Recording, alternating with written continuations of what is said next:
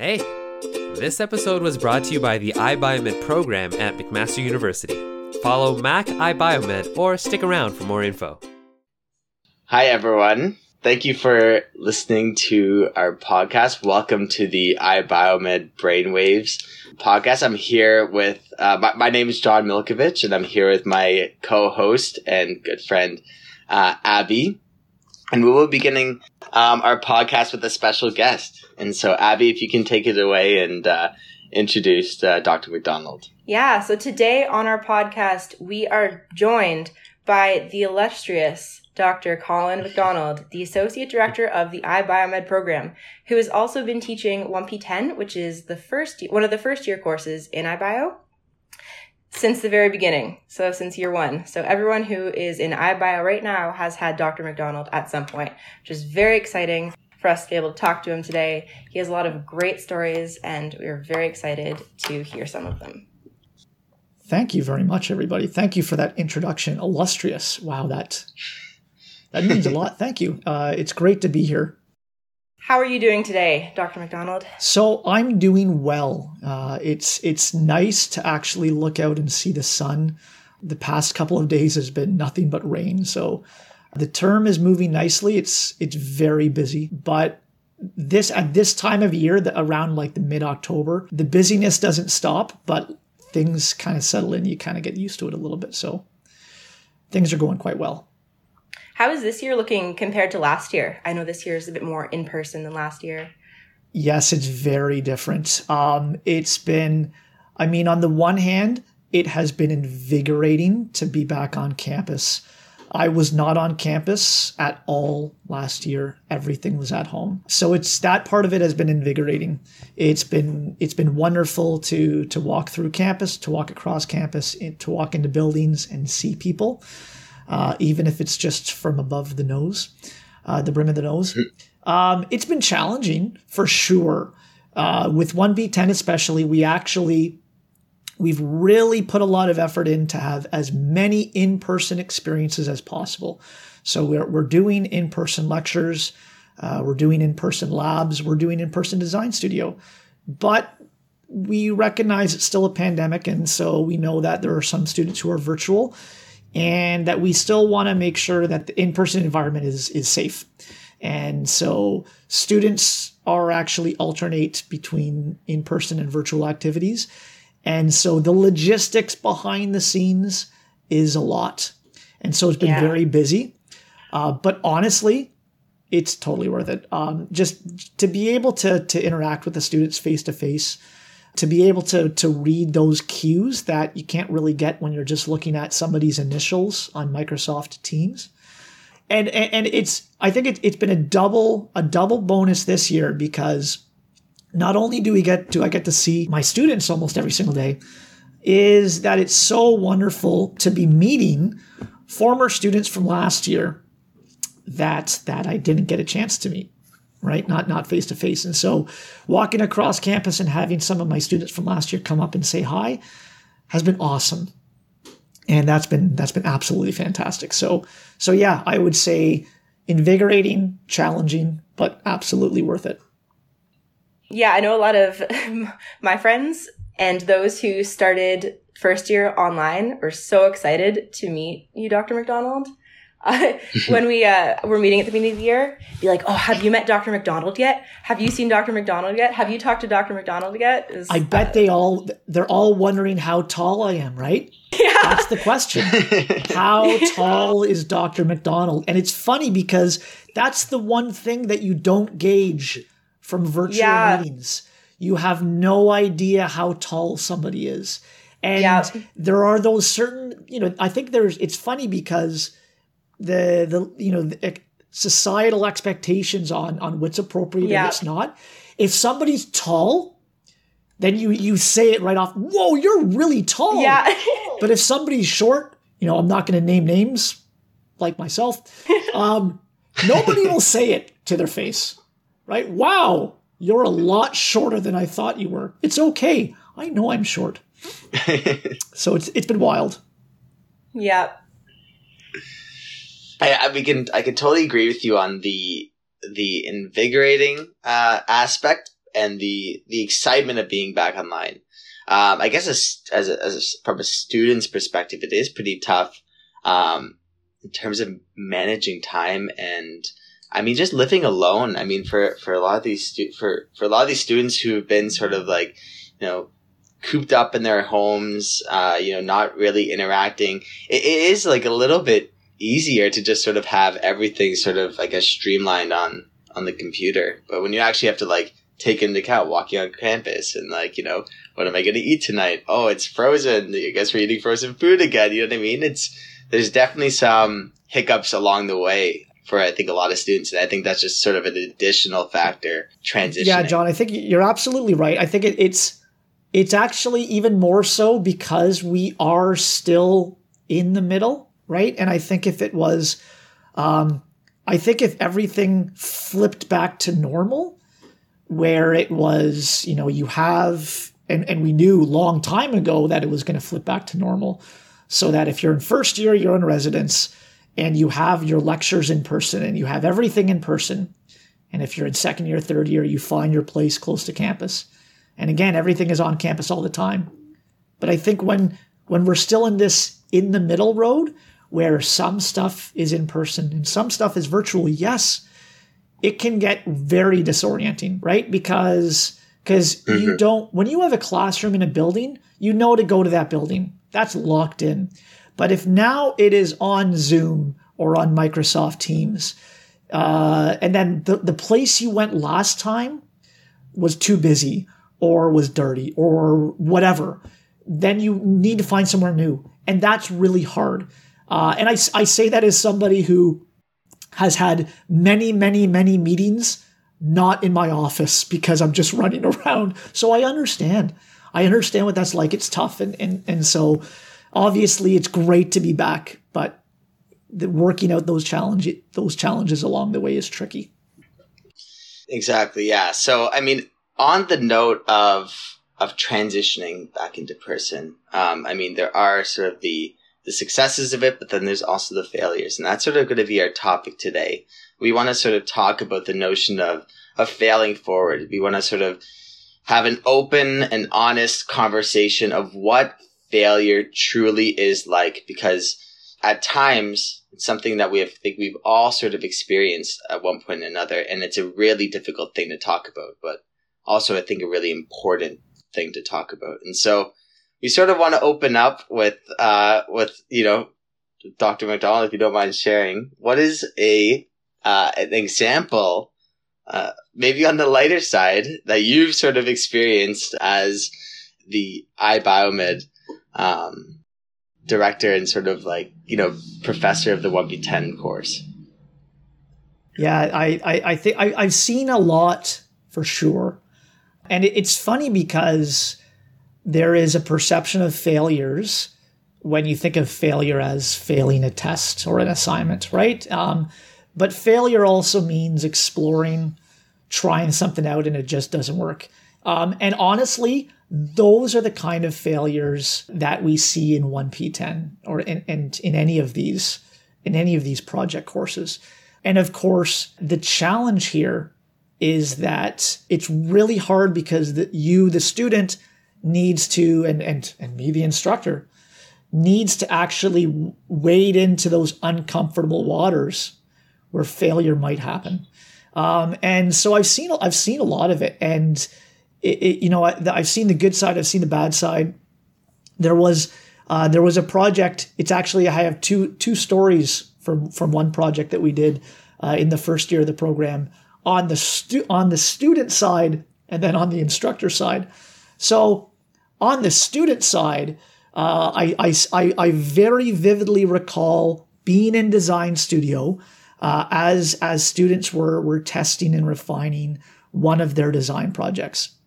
Now, this design project involved designing and fabricating a little gearing mechanism. And so the purpose of the gearing mechanism was that it was meant to control uh, a finger and thumb to make that finger and thumb open and close to simulate a prosthetic. And so we had walked through a number of activities with the students where they they learned about gearing mechanisms, they went through sample calculations. And then ultimately, they needed to, to, to build and, and assemble a functional prototype. And when I say functional prototype, they needed to rotate this little gear on the one end of the prosthetic hand, and then the, the finger and thumb would open and close. And of course, when I say close, I mean the fingertips would touch each other. And so I'm in the design studio and I'm walking around and I'm and I sit down at a table as to see how these students are doing. And right off the bat, before they've even tested it, because they haven't tested it yet, they were just they were busy putting all the gears together. And I would I was just I was examining their gear train and I was a I I, I just very quickly wondered I think their gear train is wrong and I don't know if they have the right number of gears that they should. And so I asked them, "Have you tested it yet?" And they're like, "No, we probably should do that." Well, I, yeah, probably a good idea. And so the one student rotates the first that op- that first gear, and what happens? Well, sure enough, both the finger and the thumb rotate in the same direction. so they never actually close. And the the result is like there is this uncomfortable laughter, which is actually masking tears that are that are, oh, that are no. welling up in the eyes, right? And, and, because it's it's an absolute panic, and and so like okay, well, hang on, hang on a second, what happened? Like and and so I was act I made a conscious point not to fix it for them, but just to be like, okay, what happened? Let's walk through uh, where the mistake was. And, you know, I let them collect themselves because they needed a moment to collect. Um, and I circled back to a, to a few tables. And I mean, it was, it, things get very busy. So I kind of got distracted. I come back about 30 minutes later and they had already figured out what it was. Uh, they figured out what the issue was, but of course they still had they still had the prototype that didn't work. Um, and so, I mean, they they had to they had to rebuild it, right? And then all of a sudden, there's this panic, like we, we're out of time. It you know the, the, the assignment is going to be due very soon, and I'm like, well, hang on a second though. You've already made it once, right? And so think about how how many trips along the way you went through when you made it that one time. Mm, yeah. And now what you're going to be doing is you're just going back to fix that little error, right? So, yes, you are going to need to repeat yourself, uh, repeat some steps, but you're going to find that a lot of those steps you've already kind of covered. Um, and the next, I mean, the next day, I'm in the design studio, and they literally, they, they, the second they saw me, they called me over. Um, and they were so excited to, to show me the prototype, and it worked, and it was fantastic. And it was, um, I mean, part of it was the just that um, the the recognizing, oh no, we just made a huge mistake. Yeah. But then taking the time to collect themselves, to steady themselves, and and just to figure out, okay, how do we fix it? And, and I, I think that group especially d- really developed and applied a lot of resiliency right? Because yeah, they could have just they could have just bailed. They could have just said, "Screw it. we're going to get we're going to lose marks." But they didn't. They they they kept at it and and they ended up having a successful outcome. So that was that was that was that was pretty cool to see. The funny thing about that project is that on the instructor side, that project was a colossal failure. uh, developing that project. And the reason I say it was a colossal failure is calibrating the the project expectations and and how how certain things can be communicated with students and lining it up with what we can expect them to learn and apply throughout the project. And I can say, uh, you know, everyone in that from that first cohort would agree, because I think it did lead to a little bit of a little bit of post traumatic stress disorder, temporary, temporary um, is the the way that the project was set up. It was really hard for the students to to test to test out their designs and to verify that it was correct. And because it was really hard for them to verify that it was correct, there was there was a lot of traps that they would run into. So for students who are writing a computer program, they would run it run into issues where they would have rounding errors um, because the, the the math we did not spend enough time on the back end setting up the math so that students can be like, that's the output. Yes, my answer's right. I can move on. The the numbers that we were using were a little bit they were, for lack of a better word, they were a little bit squirrely. so it, it just it really created uh, a stressful environment that bordered on unproductive. Right. Stress is a good thing. Stress is actually a good thing. It's it's important to uh, to be able to manage stress, but at the same time, I think as as as the instructor, we have the responsibility to have the thumb on the pulse, and so that we can understand where where the stressors are, and and recognize that no, that's okay. You know, you got to get through it. We're here to support you, uh, and then sometimes to recognize and be like, you know what, we need to we need to use this project somewhere else because at this at this point in time, it's just not appropriate. And we do. We actually use that project in the course in a different way, mm-hmm. in a way where the students are able to kind of go through it step by step, and in a way where the students are can use it as a learning tool rather than applying what they've already learned, but using it as a learning tool where they can more easily test uh, their outcomes. And I, I think it's been better as a result. But boy, it was a it was a stressful time to get there. Yeah, that it must be so hard, like even from the instructor's perspective of having to come up with all this course content and ways to evaluate students' knowledge and then to make that fair and achievable for the students, but also challenging. It is. And I've I've had a lot of experience with with courses that are assignment and exam based. And then I've had a lot of experience with project courses which are which are hard to evaluate. They're really yeah. hard to evaluate. They're so much more fun. Yeah. Uh, the outcomes are better, right? In terms of what students take away from them, it's better. But you but Abby, it's challenging for sure. It's challenging to to to to find that one task, that one challenge to give them. That's going to be hard enough. Um, but to to to be to have the thumb on the pulse, so to speak, so that you know they can ride it out and you know that they can get to for the most part the most of them can can can get to a successful outcome. And and just to sort of i guess elaborate on one of the points as, stress being a good thing i think this is sort of a really interesting uh, take. And i and i agree with this as well with stress being sort of this this this motivator in a way the thing that keeps you in line but and I always tell people, you know, the best students are the ones that thrive are the ones that can manage their stress properly.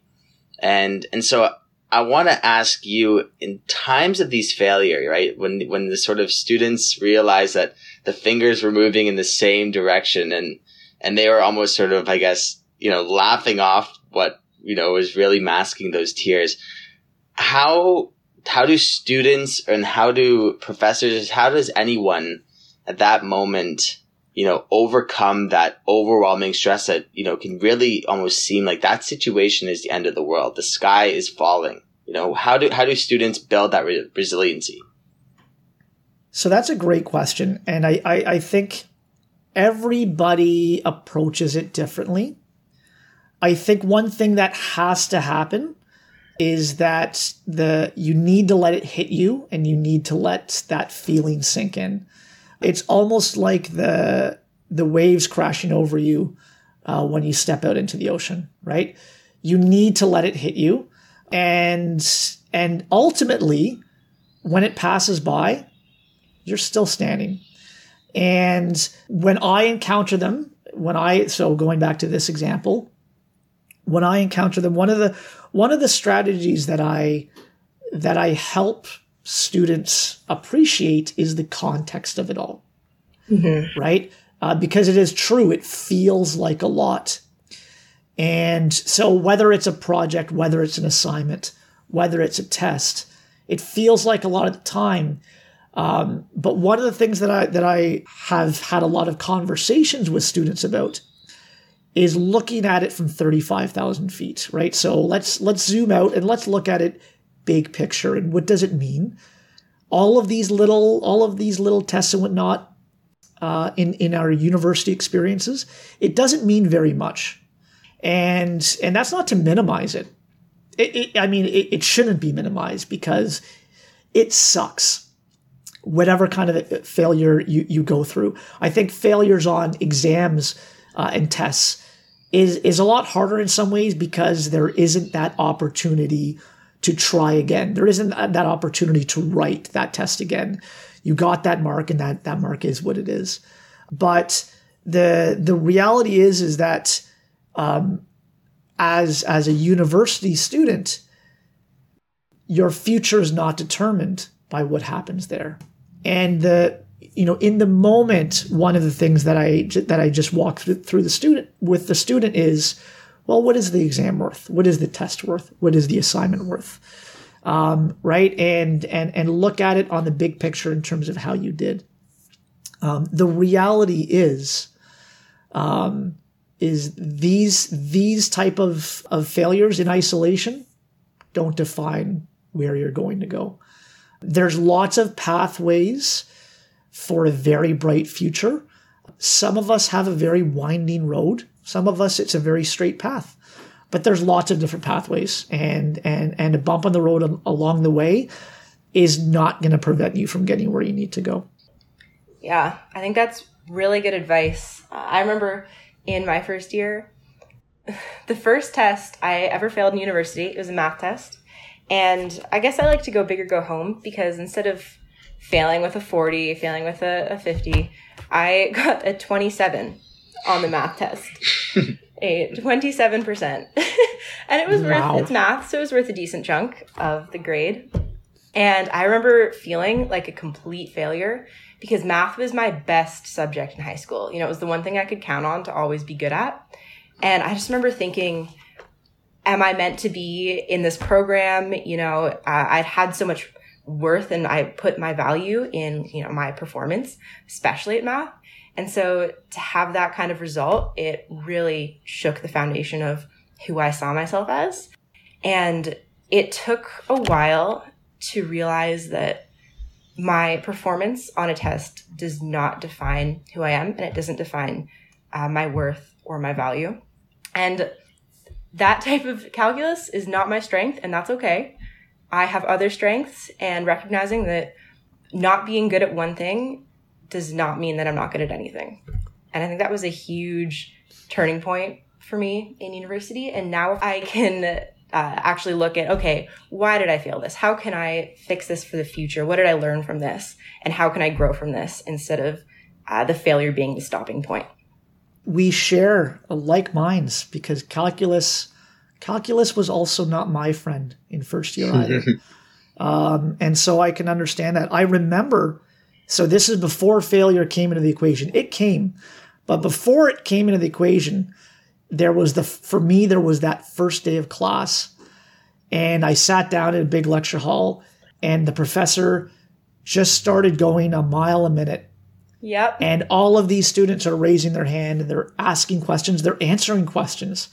And I had no idea what was going on. And immediately that imposter syndrome set in. Eh, you know, do I belong here?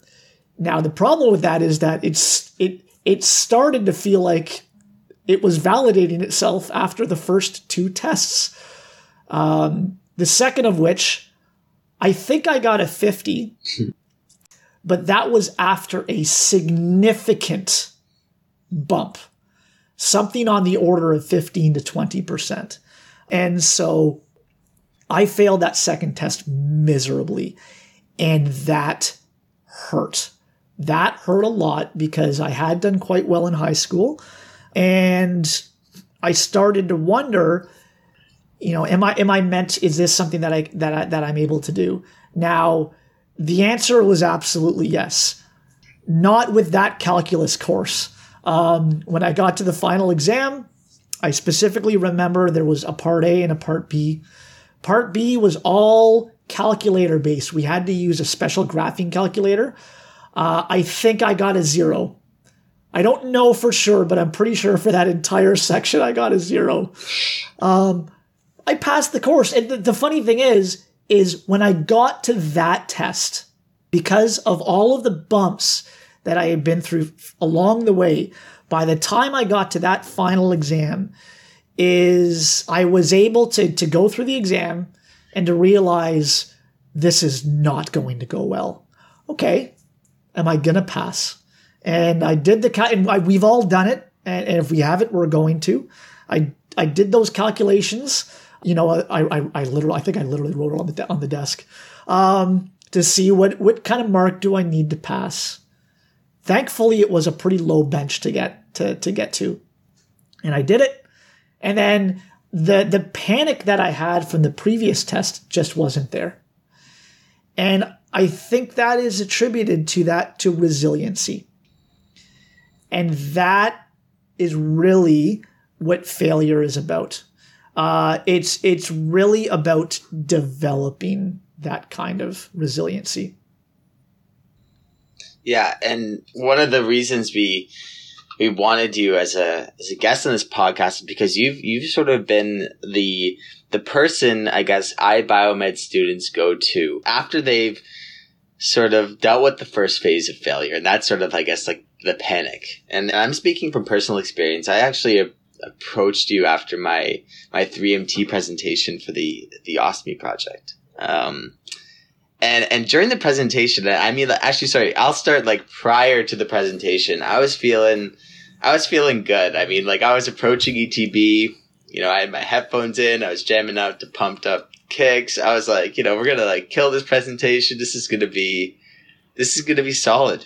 And it's the first time you know I stood up in front of the class and I started speaking.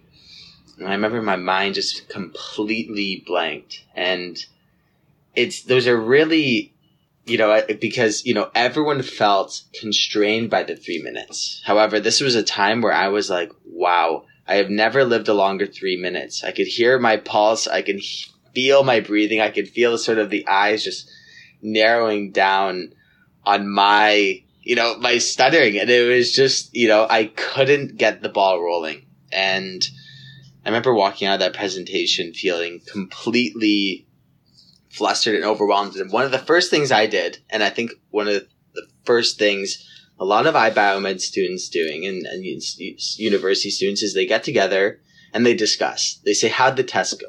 How'd the presentation go? And I think those can be very sort of dangerous situations because not only now are you not comparing yourself to yourself and your own personal journey and progress, but you're comparing people's and specifically your own weaknesses to people's strengths. Yeah, for sure. And so, you know, you were very helpful. I mean, you sort of really gave me that newfound sort of perspective that I needed and what to sort of do better. And, and actually, whenever sort of I, I face, you know, failure now, I think back to our conversations and sort of some of the lessons that you, you, you taught me in sort of like overcoming that failure and being proactive so that, you know, it doesn't necessarily pan out the same way that did before. Yeah, uh, I do remember. I do actually remember that conversation, and I mean, I mean, John, you're right. It's interesting you say the point about the the communal after the exam or the presentation where where people gather. And as a university student, I never did that. Whether I, whether I felt good or not good about a test, that just wasn't something that that I did. But I, I do think it is dangerous. I th- I think it's okay if if if somebody openly wants to to chat with somebody who also openly wants to chat and, and to just kind of feel a little bit better about about questions. But i think sometimes what inevitably happens is you hear about how others did when you didn't really maybe you didn't do too well and you didn't want to hear how others did right? And so i think those things they can be helpful, but I do think that they can be a lot more dangerous. And I think that I think if you want to talk to others, you know, talk to others one on one. Don't talk to others in big groups where others can see and then and then feel worse about how they did because you know that that part isn't helpful, right? Because that's that internalizing that we all need to work at getting it out of us on our own, but you know, not hearing how others are doing can that can certainly negatively impact you. Exactly. So, I mean, I guess this is our, our time to wrap up our podcast. We, we first of all just want to thank you for, for your time and, and, you know, your, your insights to how sort of people can move forward and not let failure act as sort of this, this paralyzing agent, but rather this, this, you know, use stress as a motivator to realize, yeah, if I'm feeling stressed out about something, it's probably something uh, worthwhile that I'm doing. So thank you for for your insights, and uh, we we really enjoyed having our conversation with you. Well, it was a it was a pleasure. It was a pleasure to be here. I think that hopefully, hopefully everyone can kind of take a few uh, a few things from this. Hopefully, um, I, I mean that there's there's more challenges along the way. Um, Abby, John, have either of you ever done track in high school? Oh yeah. Yeah, I Yes. think we all did it. I was terrible at it. You ever do high jump? yes. Yes, right. I did too. Somebody who is not terribly tall, not a good thing. um, I liken that to developing resiliency. Right, that's combating failure. You want to get to that higher bar, you got to try it, Yeah. uh, and you're gonna hit the bar. You're gonna do it again and again and again, and then you're gonna do it, and then you're gonna do it, and then you're gonna get. Then you can work on the next bar, and that's because that's life. And so, uh, I think for us, for all of us, whether you're in first year, second year, fifth year, whether you're somewhat older, middle life, and, and, and working at a university, there's still more of those failures along the way. So thanks so much for having me. It was uh, it was fantastic to catch up, and I and I and I look forward to seeing both of you on campus because it's it's awesome to be here. Thank you so much for joining us uh, and for sharing all of your insight with us. I definitely got a lot out of it, especially that it's not whether or not you fail, it's how you fail and what you do with that failure. So thank you for uh, sharing your stories. All right. Thank you, Abby. Thank you, John. You two have a great day. You as well. Thank you.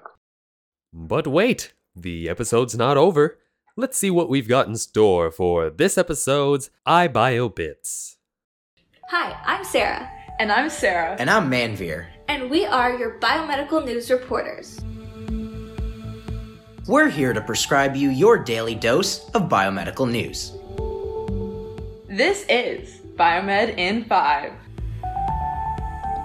In this segment, we'll be sharing exciting news from the world of biomedical engineering and provide ideas for your future with an iBio degree.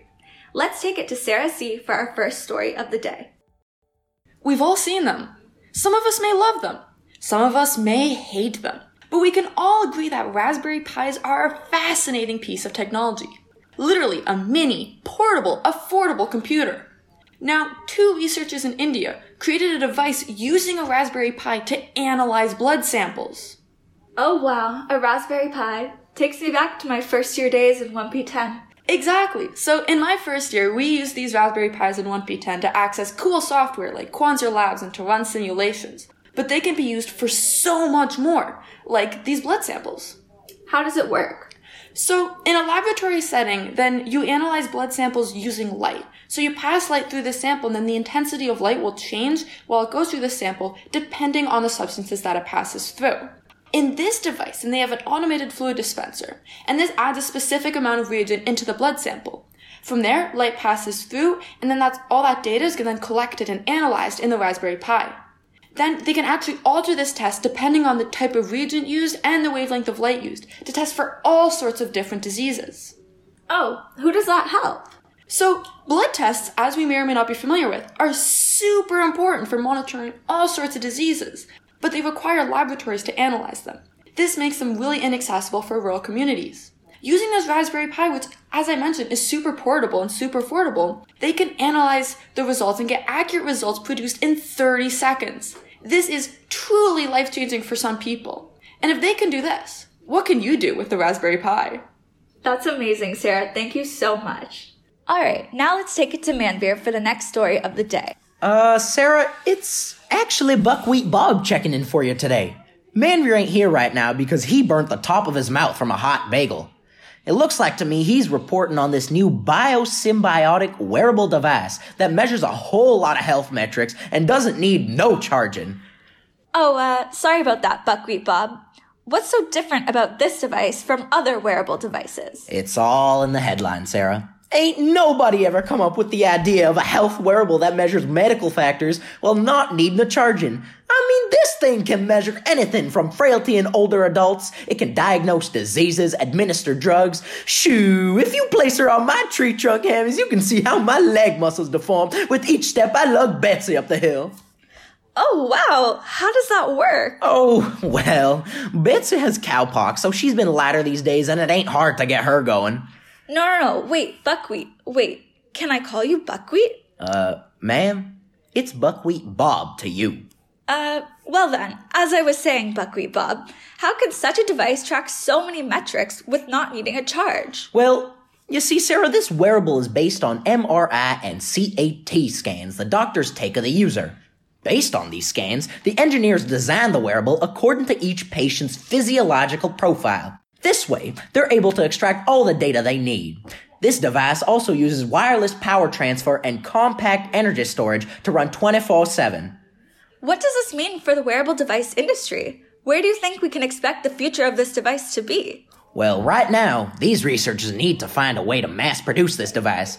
Not everybody wants to go get their body scanned, and doctors ain't got the time for that. A uniform device that maintains its function while helping all sorts of people is what is needed to see this in the marketplace sometime soon. I encourage you, all of you fellow biomatters, to go check out the University of Arizona's research and see their development on this biosymbiotic device. Wow, Buckwheat Bob, that was amazing. Thank you so much. No problem, Sarah. Buckwheat out. All right, guys, thanks so much, and that's all for today. Stay tuned for the next Biomed in 5. Hey, you've reached the end of this episode. Uh, well, there's actually a bit more. Thanks for donating your brainwaves to us for this short amount of time. To keep up with what's on our minds, make sure to like and follow the podcast. We'll be releasing new episodes on the first Thursday of each month with a different set of hosts. Got a question, comment, or suggestion on your minds? You can send a voice message at anchor.fm slash McMasterIBiomed or fill out our online form at bit.ly slash brainwaves dash questions. Want to keep up with all things iBiomed? Follow our Facebook, Instagram, and YouTube channels at Mac iBiomed. And thanks to Lope Music Production for our background music. Until next time.